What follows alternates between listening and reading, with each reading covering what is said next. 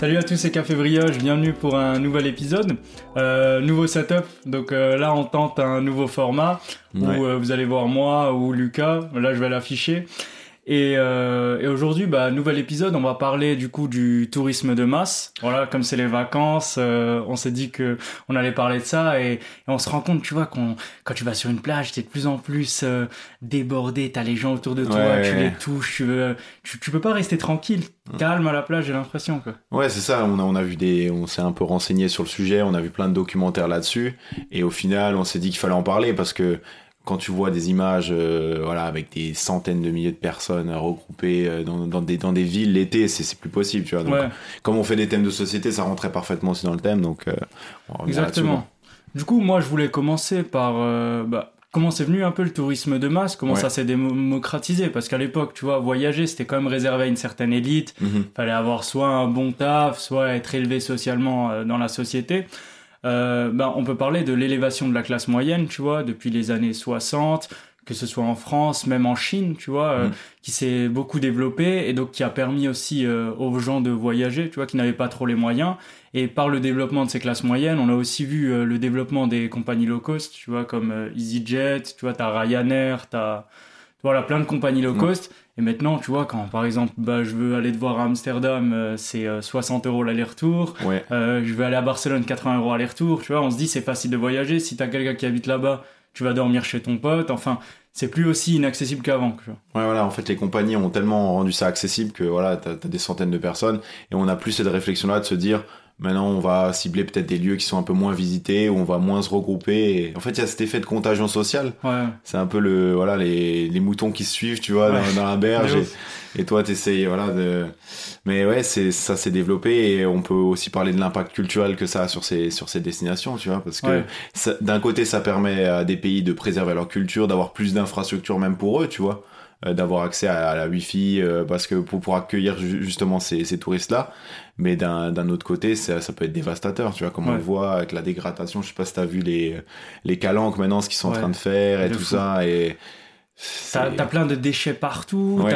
Et maintenant, bah, comme t'as dit, les calanques près de Marseille, c'est un peu euh, régulé. Tu vois, Ouais. tu dois réserver sur une application pour y aller. Moi, je trouve que c'est un bon système, tu vois. Mhm. Parce que moi, je me dis, les calanques, ça fait rêver. Tu vois les photos, c'est une petite plage, t'es Ouais. tout seul. Alors que la réalité, tu vois, c'est comme Instagram versus reality. La réalité, t'es- c'est blindé de gens, tu vois. Genre, pff, moi, ça, j'ai pas envie d'y aller quand je vois ça. mais c'est pour ça qu'il y a le tourisme de naturel, un peu plus naturel, rando, et qui se développe parce que les gens ils en ont marre et, et maintenant t'as accès, voilà, on a accès à de l'info parce qu'à l'époque, tu vois, t'avais les guides du routard Ouais. et les guides du routard ils te suggèrent toujours à peu près les, les mêmes lieux, les mêmes euh, activités. Ouais. Donc t'avais par exemple à Paris, tout le monde faisait la Tour Eiffel, les Champs Élysées et tout ça.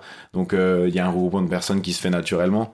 Et euh, ça va un peu mieux maintenant. Ouais. Moi, j'essaye perso, tu vois, j'essaye d'éviter un maximum de gens. Euh, je pense que c'est avec l'âge aussi. Ok. Genre, t'en as, t'as envie d'être tranquille, tu vois, quand t'es dans un vrai. lieu. Parce qu'à la base, euh, ton quotidien, c'est un, voilà, c'est métro, euh, du, euh, c'est saturé de personnes, tu vois, donc t'as aussi envie de, de changer, de- d'être un peu Ouais. plus calme. Je... Ouais, c'est vrai que quoi toute l'année, de- quand t'as les transports en commun, tu vas dans le tram, métro, Ouais, voilà. C'est blindé, surtout aux heures de pointe, sais, à 7h30, tu rentres dedans. Quand tu vas, quand tu sors en ville, en généralement pour faire euh, du shopping, c'est le samedi après-midi. Ouais. Donc le samedi après-midi, euh, tu vas dans les magasins, c'est blindé, tu vois, Ouais, tu voilà. dois faire la queue à la caisse. Donc t'as envie, quand t'es en vacances, d'être un peu plus posé, un peu plus serein, un peu plus calme. Mais ce qui se passe, c'est qu'en général, on va tous avoir les mêmes destinations. Mhm. Généralement, tu vas dans le sud de la France, bah, t'as Montpellier, t'as Nice, euh, t'as le Cap d'Agde, t'as Cannes. Du coup, ça fait un regroupement de personnes à ces endroits et t'as la plage qui devient blindée. T'es là euh, pour poser ta serviette, c'est une galère. Tu peux pas Ouais. laisser tes affaires tout seul parce que tu dis qu'il y a une personne qui passe, il te vole ton Ouais, voilà, enfin, c'est Tu psychotes et en fait t'es jamais tranquille au final Ouais. donc euh, toute l'année t'as pas ce, ce refuge là des vacances Mm. et aussi l'impact que ça a sur les populations locales je sais pas si t'as vu l'impact à Barcelone par exemple donc à Barcelone c'est à peu près 2 millions d'habitants pour euh, 10 à 12 millions de touristes bon c'est ça j'ai pas les chiffres exacts euh, mais c'est général ouais.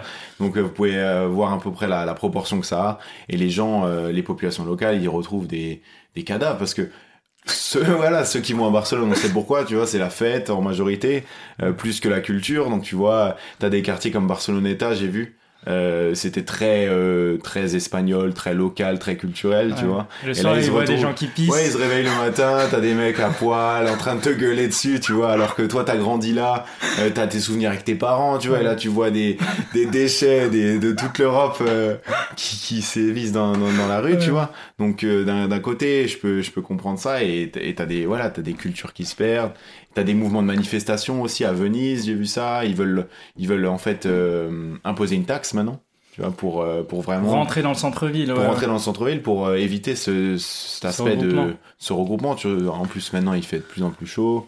Ah, mais c'est ça. Pour moi, tout, en fait, Venise, quand je pense à Venise, euh, du point de vue extérieur, pour moi, c'est devenu un parc d'attractions, en fait. Ah ouais Ouais, je me dis, euh, en fait, il y a les gondoles, tout est, tout est fait en, En fonction des touristes. en fonction. bah, en fait, ils maintiennent leur culture, tu vois, parce qu'ils ont- ils sont, ils sont, en sont fiers, ça c'est c'est bien, tu vois, mais ils le font aussi parce que ça attire du monde. Les gens, Ouais. ils veulent voir l'Italie, ils veulent voir les gros clichés, la gondole, les masques et tout ça.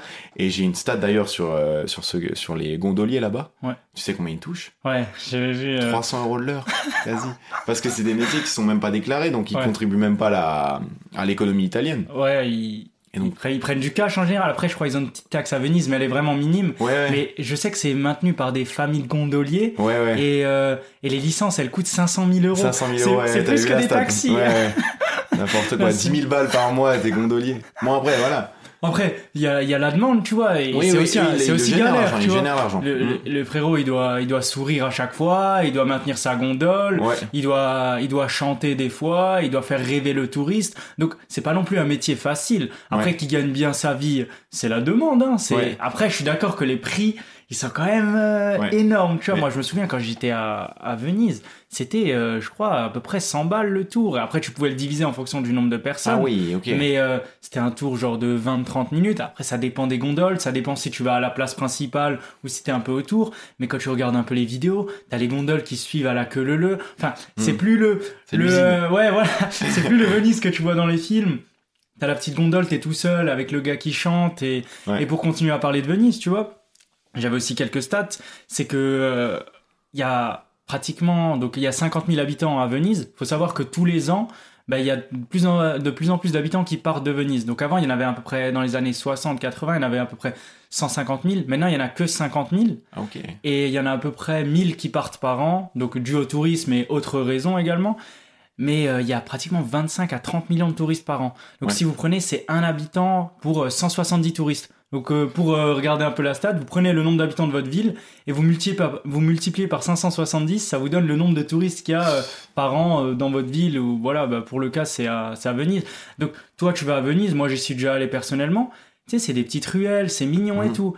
Mais quand t'es dans les petites ruelles et que t'as l'impression de te faufiler dans un métro limite, ça devient moins romantique, ça devient moins beau, c'est t'as moins le l'aspect italien Ouais. historique, tu vois.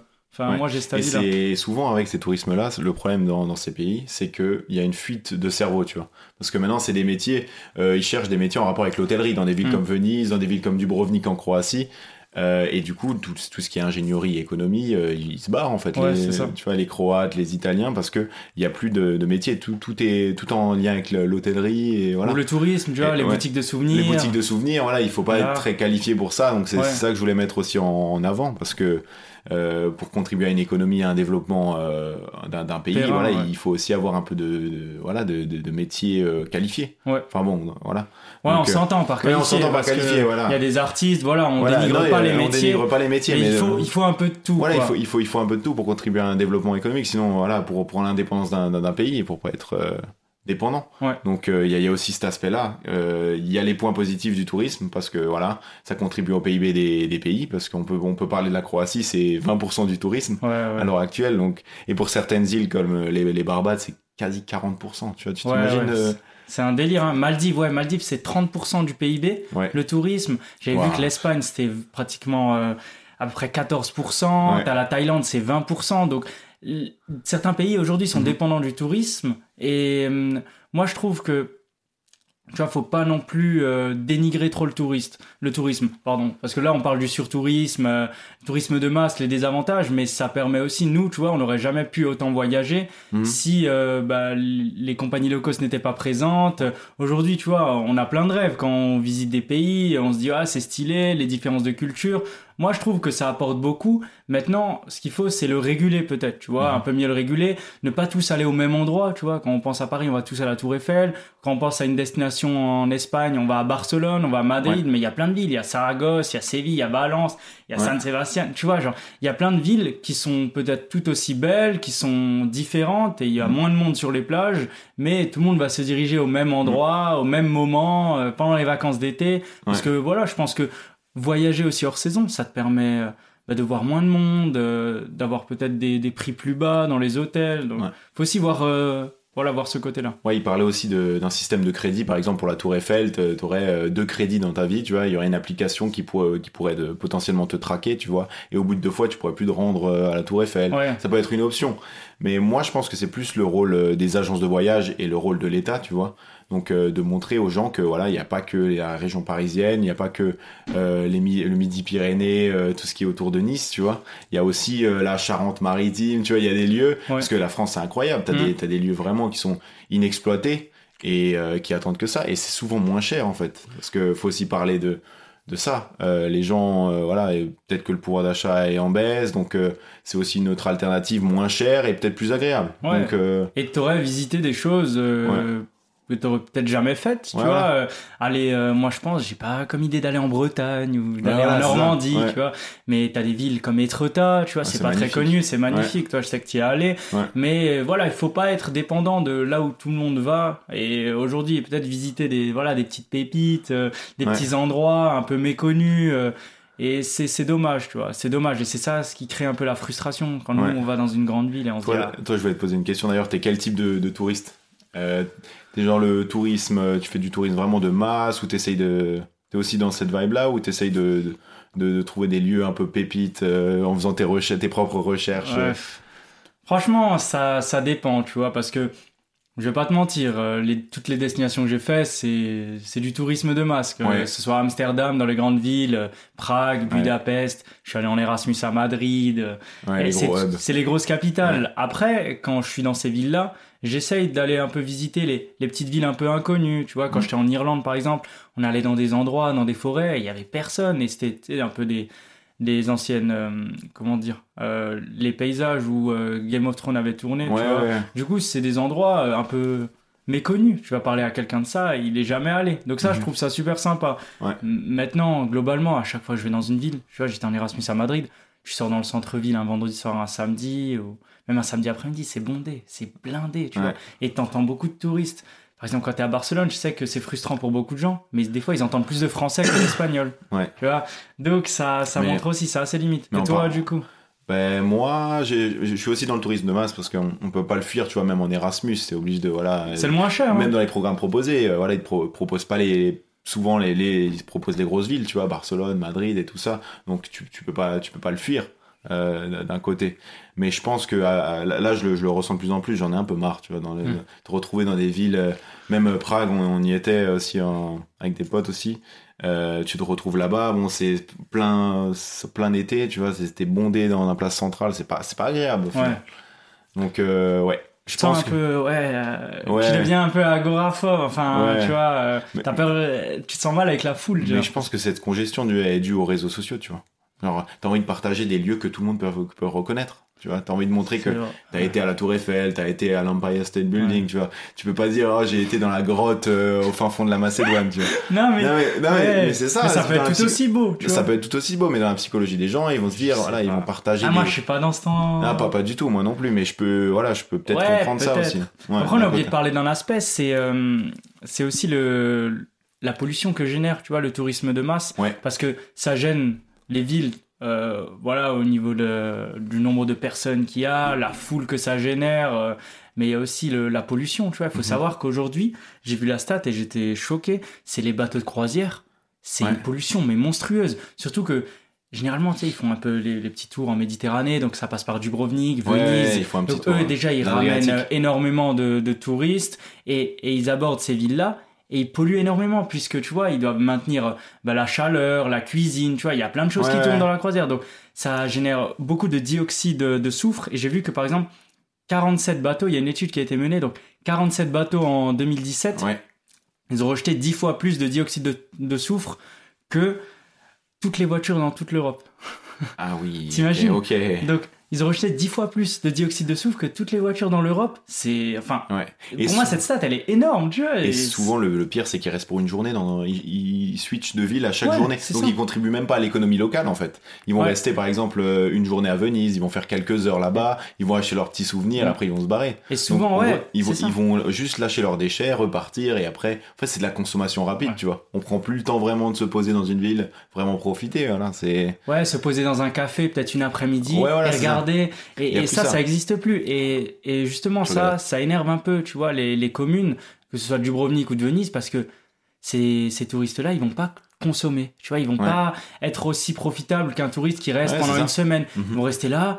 Ils vont, des fois, certains, ils vont dire, ils vont juste manger leur pique-nique. Ouais, ils vont repartir dans le bateau. Ils vont rien dépenser. Donc eux, ça leur apporte rien. Et Uh-huh. euh, au final, ils contribuent à rien. Et après, ils repartent dans leur bateau. Donc tout ce qu'ils ont ramené, c'est de la pollution et une foule. Ouais, c'est ça. Et même, t'as des villes qui sont traversées, qui ont rien demandé, tu vois, Ouais. qui, qui, se- qui se font polluer parce que sur le chemin, parce que souvent, ils sont proches des côtes, Mm. tu vois. et T'as toutes les villes, il y a Marseille aussi qui est touchée, Ouais, il, y en a, y en a plein comme ça.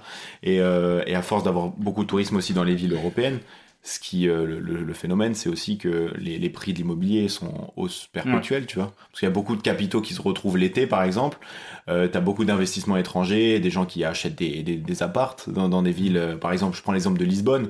Euh, les, les investissements se font de l'étranger, en Ouais. majorité, parce qu'il y a des avantages fiscaux, euh, Ouais. voilà aussi, pour euh, les gens qui vont s'installer. Les Euh, évadés fiscaux. les évadés fiscaux, comme on les appelle. Et, euh, et voilà, en fait, euh, il y a de la gentrification, les Portugais sont chassés, tu vois, de leur propre ville, mais quand t'as des loyers à, à 400-500 euros Ouais. et que t'as le le- salaire moyen, il est à 600-700 euros. Et le coût de vie, je suis sûr tu reviens dans les années 80 dans les rues de Lisbonne, le café tu le payais deux fois moins cher peut-être, ou, euh, les restos. Les restos sont, pas, sont encore pas chers pour nous, mais pour des Portugais qui touchent euh, 1000 balles par mois, voire moins, Hmm. Euh, c'est devenu n'importe quoi. C'est ça, mais c'est même peux moi à comprendre leur Madrid. frustration. hein. Je peux comprendre leur frustration d'un côté. hein. C'est énorme, tu vois. Je vois les prix euh, dans les magasins, comme tu dis, la nourriture, bah, elle est pas chère.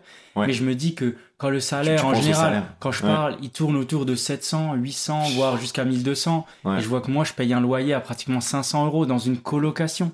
Je me dis, mais comment tu peux espérer trouver un travail à Madrid et vivre correctement, tu vois, parce que le loyer, il coûte plus cher qu'à Strasbourg. Ouais. Euh, alors que tu es dans un pays où le, Ouais. le coût de la vie et le coût moyen, il est des fois 20 à, à 15, 20, 15-20% moins cher. C'est, pour moi, c'est c'est incompréhensible. Et ça, ça rejette, en fait, ça, ça rejette les personnes qui habitaient, par exemple, à Madrid, Barcelone, et qui vont quitter la Ouais. ville pour habiter dans des plus petites villes parce qu'ils ont plus les moyens. Et ça laisse place bah, juste aux appartes et aux Airbnb. Tu vas aller dans une ville, Ouais. tu vas que trouver des Airbnb, et du coup, ça baisse l'offre des appartements pour la location, ça monte euh, le, le prix des locations, Ouais. et il y a rien qui va, tu vois. Et je trouve qu'il y a eu un phénomène aussi qui s'est développé, surtout cette année, tu vois. Après le Covid, il y a eu un- une sorte de revanche, tu vois. Les gens, ils en avaient marre de rester à la maison. Voilà, pendant deux ans, on n'a pas pu trop voyager, tu vois. Et tu vois une recrudescence. Et là, t'as les aéroports, euh, je sais pas si t'as vu, euh, t'as l'aéroport d'Amsterdam qui est totalement saturé, manque de personnel. T'as des employés qui ont, qui sont, comment dire, qui sont formés dans une, euh, qui ont changé de profession, tout simplement. Et donc là, ça crée des bordels aussi. euh, Ouais. donc euh, il y a aussi cet effet. Toi, toi est-ce que tu voyages plus euh, après le Covid qu'avant euh, Ou est-ce que tu as changé tes habitudes de Je voyage? Vais pas changer mes habitudes, Ouais. tu vois, je fais en fonction de mes moyens Je toujours. t'ai pas dit, vas-y, je reprends à fond là le Non, voyage. pas du tout. J'en avais marre et Pas tout. du tout, pas Ouais. du tout. Bah, déjà, je voyageais pas souvent, j'essayais de faire un, un petit voyage par an. Là, j'ai, en fait, le Covid, l'effet qu'il m'a fait, c'est plus visiter la France. Il Ouais. n'y a pas forcément besoin d'aller à l'autre bout du monde, Ouais, tu vois. ok. Du coup, j'ai profité, j'avais jamais vu Lyon, j'avais jamais vu Toulouse, j'avais des potes qui étaient là-bas. On s'est dit, bah pourquoi pas, tu vois, bah, même avec toi jusqu'à Toulouse. Mhm. Et, euh, et voilà, parler de l'aspect pollution, parce que, tu vois, on est allé à Toulouse en avion, je sais que c'est pas bien, tu vois, mais euh, aujourd'hui, on te dit, oui, prioriser le train, mais nous, on est étudiants. On voit un billet d'avion à 80 euros aller-retour. Je vois le billet de train, c'est 150 euros juste l'aller. Hmm. Qu'est-ce que je vais choisir, tu vois? Hmm. je, je suis d'accord, il faut, voilà, il faut faire attention à, à renoncer à certains voyages bah, pour l'écologie, il faut essayer de limiter voilà, euh, son empreinte carbone. Mais moi, mon seul voyage que je vais faire dans l'année, ça va peut-être être Toulouse. Est-ce que je vais dépenser le double pour la planète pour déjà faire 10 heures de voyage euh, au lieu de 1 heure Euh, Tu Ouais. vois, à quel prix Je veux À bien faire prix, oui, je veux bien faire 7 heures de voyage, bah si tu me proposes le train au même prix que l'avion, je veux bien faire cet effort, tu Ouais. vois, pour la planète. C'est électrique, sachant que le train, Mhm. c'est plus à l'aise, tu vois, t'attends pas deux heures et tout ça. Euh, Après, Mais- dans ta situation, t'es pas non plus le pire, tu vois. Tu l'as fait une fois dans l'année, donc c'est pas ça. non plus. euh, Ouais, quand tu dis que certains le font assez Ouais, t'en t'en souvent. as qui le font, t'en as qui ont le, voilà, qui pour le boulot, qui doivent vite partir. Mais je peux revenir. pas leur en vouloir parce que ça, ça leur fait le double du budget, tu Ouais. vois. Aujourd'hui, si. C'est un peu paradoxal. T'as le des fois le pouvoir d'achat qui baisse et ensuite euh, tu Ouais, dois c'est ça. respecter des ouais. Peut-être faire un peu plus d'efforts à ce niveau-là. Si tu veux que les gens euh, euh, soient bah, un peu plus écolos, limitent leur empreinte carbone, bah, alors essayez de, de mettre les, les prix de- des billets de train un peu moins chers que l'avion. Et moi, je réfléchirais à faire 2-3 Ouais. heures de plus en train dans le TGV plutôt que Oui, la faire des concessions, voilà. Voilà, que c'est, ce soit électrique. Donc Mais- ça, je je trouve, c'est un problème en France qu'on devrait régler, tu vois. C'est essayer de, de trouver des tarifs corrects pour le Ouais, train. Parce qu'aujourd'hui, le train, je, moi, je trouve, c'est excessivement On cher. pourra faire peut-être un épisode d'ailleurs sur Ouais. euh, le système ferroviaire français. Ouais, il, y a, il y a ça. des choses à dire aussi. On des choses à dire. Et ouais, et pour parler aussi, ben, il y a le tourisme de masse, mais aussi dans, dans les événements extrêmes, tu vois. J'avais vu un documentaire bah, avec toi sur euh, l'Everest. Ouais. Euh, tu vois, donc euh, c'est un des, c'est le plus grand sommet du monde dans, dans la chaîne de l'Himalaya, donc au Népal, pour ceux qui ne le savent pas. Et maintenant, pour, euh, pour ces montées-là, donc euh, du sommet, ça se fait dans des périodes entre mai et avril, donc bien Ouais, ouais, précises. Vraiment une niche. Et c'est des alpinistes en général assez expérimentés. Bah, le tourisme, il a fait que bah, t'as des gens un peu moins expérimentés qui vont y aller. Mhm. T'as des voilà, t'as des, gens ils vont monter en mauvaise période et ce qui fait qu'à la fin ils vont se retrouver donc à des hauteurs à 7000, 8000 mètres d'altitude avec une queue. Tu vois, mais Ouais, attends, t'attends quoi? T'attends dans un musée T'attends juste pour Ouais, le en plus, t'es en manque d'oxygène dans ces lieux-là, donc Ouais. tu dois vite euh, terminer. Mm. Ouais, et après, t'as un choix à faire. Soit, soit tu redescends et tu termines pas euh, le, le sommet, enfin, tu vas pas jusqu'au sommet, ou soit tu restes et tu mets ta vie en danger, en gros. Exactement. Et t'en as plein euh, qui finissent avec des engelures. Euh, Il Ouais. y en a qui finissent morts parce que le stress, parce qu'ils vont pousser quelqu'un, parce que Après, pour ces organismes-là, c'est un, pour le Népal, par exemple, pour le pays, c'est un, c'est des revenus vraiment qu'ils peuvent pas mettre de côté. C'est vraiment quelque chose ça. qui contribue au développement du pays. Donc, ils vont euh, octroyer plus de licences aussi pour faire Ouais. plus d'argent. Et voilà, après, tu rentres dans une boucle, en fait. Surtout qu'il y a la Chine de l'autre côté qui octroie aussi beaucoup de licences. Mais Ouais. je suis. Voilà, il faudrait. peut-être des gens pas assez expérimentés qui vont peut-être se tuer. Tu vois. Bah, les guides, ils avaient dit, ils avaient dit, bah, Ouais. nous, on n'est pas là pour aider à habiller quelqu'un, on est là pour l'aider en Ouais, cas voilà. d'extrême difficulté. Mais voilà, déjà, peut-être faire un test Mhm. à des gens, combien de montées ils ont fait, pour voir un peu leur expérience. Est-ce qu'ils sont aptes? Limiter le nombre de, de licences pour monter, parce que si tout le monde monte en même temps, après, Ouais. t'as des morts, t'as des gens qui sont blessés, t'as des gens qui vont paniquer. Donc, y euh, a- essayer de réguler ça, parce que je suis d'accord, il y a le business, mais il y a la vie de personne en jeu, tu vois. Ouais, Monter voilà, à c'est 8000 ça. mètres, c'est pas c'est rien. ça, en fait, il y a, il y a des concessions à faire et des fois l'argent prend le dessus, malheureusement. Ouais, ouais. Mais il y a une stat qui résume vraiment cet épisode, je pense, c'est c'est que 95% du tourisme se concentre sur 5% du territoire mondial. Ouais. Donc ça, quand t'as dit ça, en vrai, euh, t'as un peu tout résumé, tu vois. Ouais. Euh, tu te dis, euh, les gens, vraiment, ils se suivent. Hein. Euh, et... Après, souvent, tu vois, genre, je peux pas leur en vouloir parce que quand tu dis cette stat, t'as aussi pas mal d'espace dans le monde que tu ne vas pas voir. Tu vois, t'as tout le Canada, toute la Russie, Ouais, enfin. bah oui. Voilà, ça, tu, tu enlèves Oui, pas tu mal. enlèves la Russie, voilà, euh, tout ça. on Mais, reste 5% quand ouais, même. globalement, tu vois, il y a aussi euh, peut-être euh, certaines personnes qui ont des a priori. Par exemple, d'aller en Amérique du Sud, Mmh, c'est on va dire ça craint, tac, aller dans, dans les pays nordiques, peut-être Aller certains en Afrique aussi. voilà, Ouais. dans- il y a, il y a peut-être pas grand chose à voir Ouais. dans les pays de l'Est. Ah, il n'y a pas la plage, il fait trop chaud. Ah, Ouais. tu vois, les gens, généralement, comme tu dis, été, ça rime avec plage, ça rime. Ouais, en fait, ils ont leur, leur, leur, conce- leur conception et ils changent pas, en fait. Ils Ouais, se disent, moi, l'été, c'est ça, voilà, il faut que je sois sur mon transat, euh, dans le sud de la France, euh, plage et tout Ce que ça. je comprends. Ce que je comprends, mais, mais après, il faut voir aussi ce que tu retrouves. Tu Mm. retrouves une plage, certes, mais tu retrouves une plage avec euh, 20 000 personnes dedans. Ouais. Alors que si tu vas Euh. peut-être en été dans un dans une ville euh, bah, peut-être nordique ou dans un dans un pays peut-être un peu moins connu, tu vois, tu vas je sais pas en Albanie, euh, je sais qu'il y a des a paysages magnifiques et il y a pas grand monde. aussi. Voilà, ça Ouais. commence un peu à se développer, mais euh, aller euh, dans des endroits où pas peu de monde y va, peu de monde va, euh, où les gens ont des a priori, tu vois. Par exemple, la, la Bulgarie, je sais que j'ai- il y a des personnes qui sont allées, ils ont trouvé que c'était magnifique, mais il y a, il y a pas de touristes, tu vois. Il y a peu de touristes parce que Ouais. les gens ont des a priori, ils veulent pas aller là-bas, ils ont peur, ils ont. Ouais, en fait, c'est ça. C'est en fait, c'est des, des conceptions qu'on a dans la tête que- qui sont difficiles à modifier. Mais moi, personnellement, je préfère aller dans un pays et me dire putain, euh, je suis le seul touriste, tu vois. Je me sentirais Ah. vraiment en Ah voyage. ouais, ok. Je me sentirais perdu. Ouais. Tu vois ce que je veux dire? Et cette, cette sensation de perdu, je l'ai plus. Parce qu'aujourd'hui, Ouais. je sais que je peux trouver. euh, Ah là, tu retrouveras toujours un petit touriste. Après, je sais, c'est l'aspect sécurité. Mais Ouais. si je me sens perdu, je dis putain, je suis, je suis vraiment euh, dans un autre pays. Tu vois, c'est paradoxal parce que comme tu disais avec l'Himalaya, euh, enfin, pour moi, c'est vraiment un lieu où tu, normalement, tu es censé te retrouver euh, tout seul, tu vois, Ouais, isolé du, du monde extérieur. Donc même dans ces lieux-là, il faut trouver des alternatives. Moi, Ouais. je pense qu'il y en a hein, dans le milieu de Bien sûr, mais t'as plein plein. de, voilà, t'as Mais plein bon, de là, c'est se dire, je suis monté dans, la, voilà, dans Ouais. le sommet un des plus hauts au monde, le si ce n'est le plus haut, euh, voilà. Sinon, tu vas juste la montagne à côté, il y a Ouais, peut-être tu- 500 tu- mètres de tu- diff, tu- mais tu bon, c'est la Tu même vas au chose. Markstein, euh, c'est réglé. Ouais, voilà. euh, ouais. Ouais, je pense, euh, en vrai, euh, on a tout dit. Hein. Ouais, ouais, Je je pense qu'on a fait le tour sur le tourisme de masse. Après, Yes. voilà, c'est notre avis sur le tourisme ouais, de masse. Je sais qu'il y a des personnes bah, qui ont un avis différent. Vous pourrez nous le dire en commentaire. Voilà, on est là pour débattre, on est ouvert au débat en tout cas. Et ben, on espère que ça vous aura plu. Ce nouveau format, n'hésitez pas, ceux qui nous regardent souvent sur YouTube, à nous dire si vous Ouais, préférez ce format ou... une caméra euh, visible sur nous deux. Ouais. Je pense que ça va rajouter un peu de dynamisme. Ouais, non, c'est pas mal, franchement, c'est à, à voir, à voir. À voir. les prochains épisodes. Et bah, du coup, on se retrouve euh, la semaine prochaine pour un nouvel Ouais, épisode. Et ciao tout le monde, du Ciao coup. les gars.